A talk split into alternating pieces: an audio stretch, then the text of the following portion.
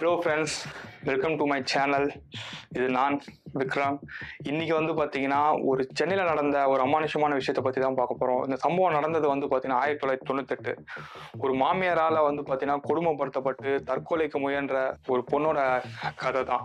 வீடியோவில் போகிறது ரொம்ப முக்கியமான விஷயம். நிறைய பேர் வந்து பார்த்தீங்கன்னா வீடியோ பார்க்குறீங்க பட் சப்ஸ்கிரைப் பண்ண மறந்துட்டீங்க போல.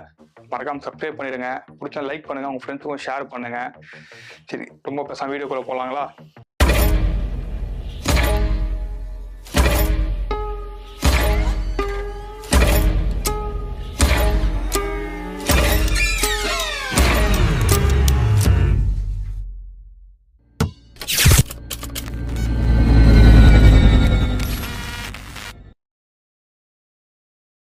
ஆக்சுவலாக அந்த சம்பவம் நடந்தது எங்கன்னு பார்த்தீங்கன்னா சென்னை திருவத்தூரில் தான். ஆயிரத்தி தொள்ளாயிரத்தி தொண்ணூத்தெட்டில் தான் அந்த சம்பவம் நடந்ததாக சொல்லப்படுது.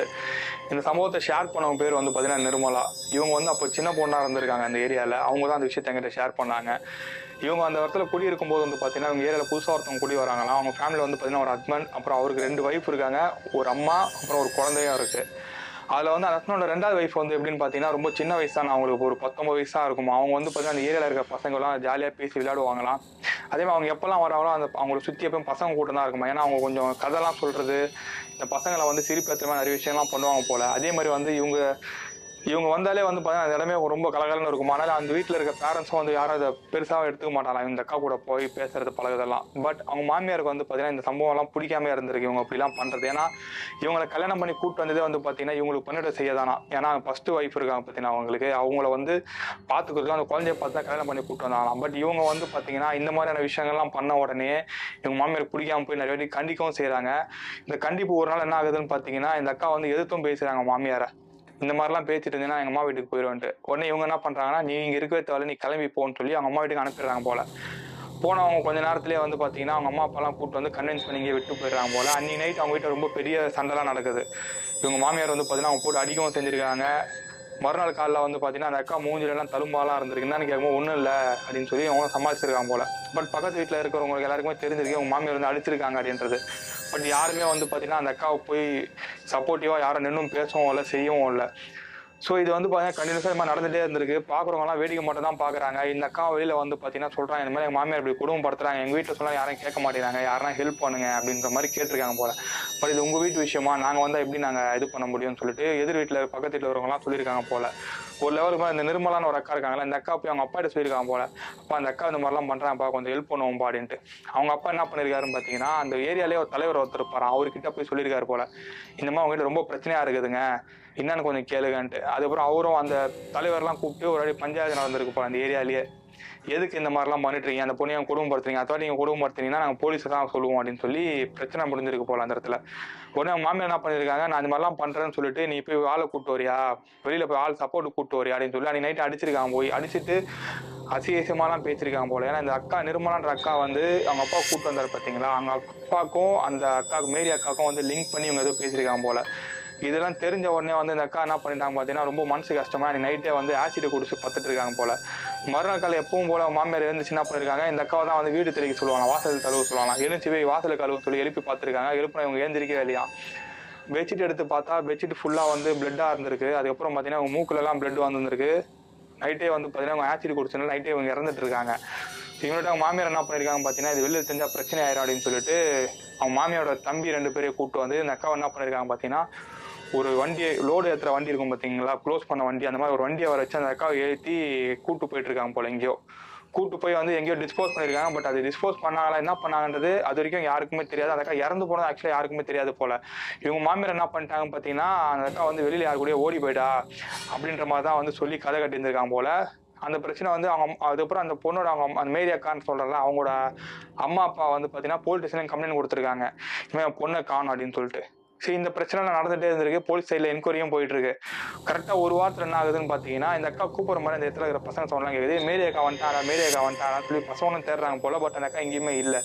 இது தொடர்ந்து இந்த மாதிரி அந்த அக்காவோட சவுண்ட் எல்லாம் கேட்டே இருக்கு அந்த ஏரியாவில் கேட்டு போது அந்த அக்கா வந்து எங்கேயுமே இல்லை. ஆனால் இந்த அக்கா சவுண்டு மட்டும் கேட்குது சவுண்டு மட்டும் கேட்குதுன்னு சொல்லிட்டு எல்லாமே சரி நம்ம பிரம்மையாக இருக்கும் அப்படின்ற மாதிரி அவங்களும் விட்டுருக்காங்க கரெக்டாக ஒரு பத்து அந்த சம்பவம் கரெக்டாக அந்த அவங்க இறந்து ஒரு பத்தாவது நாள் வந்து பார்த்தீங்கன்னா அவங்க மாமியார் அதே மாதிரி ஆக்சிடென்ட் குடிச்ச மாதிரி இறந்து போகிறாங்க போல.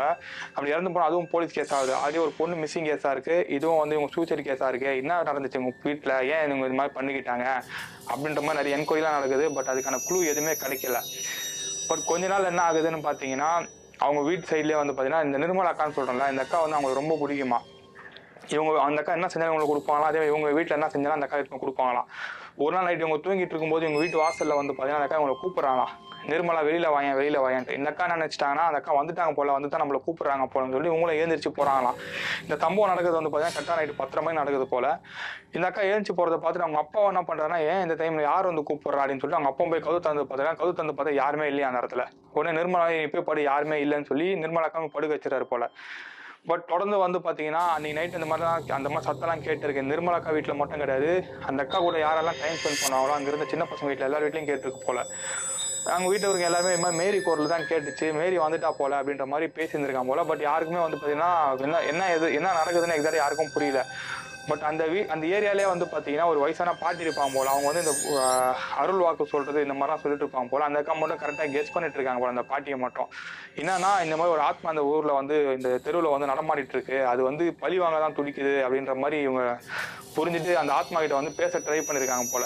அப்படி பேச ட்ரை பண்ணும்போது அது எதுவுமே புடி கொடுக்காதனால இவங்க என்ன பண்றாங்க பார்த்தீங்கன்னா அந்த ஊர் தலைவர்கிட்ட போய் சொல்லியிருக்காரு. இந்த மாதிரி இந்த தெருவில் ஒரு ஆத்மா சுற்றுது அந்த ஆத்மா வந்து பார்த்தீங்கன்னா ஒரு கோவத்தில் தான் சுற்றிட்டு இருக்கு நார்மலாக நார்மலாக இப்போ நார்மலாக சில ஆத்மாலாம் வரும் போவோம் அதெல்லாம் வந்து எந்த ஒரு பிரச்சனையும் கிடையாது. இப்போ அது ஆக்ரோஷமா இருக்கு அப்படின்னு சொல்லிட்டு இவங்களும் வந்து என்னால் இது கண்ட்ரோல் பண்ண முடியாது. நீங்க வெளியிலேருந்து யாரா பூசாரி யாரா மந்திரவாதி யாரா கூட்டு வாங்கன்னு சொல்லி இந்த பாட்டின்னு சொல்றாங்க போல.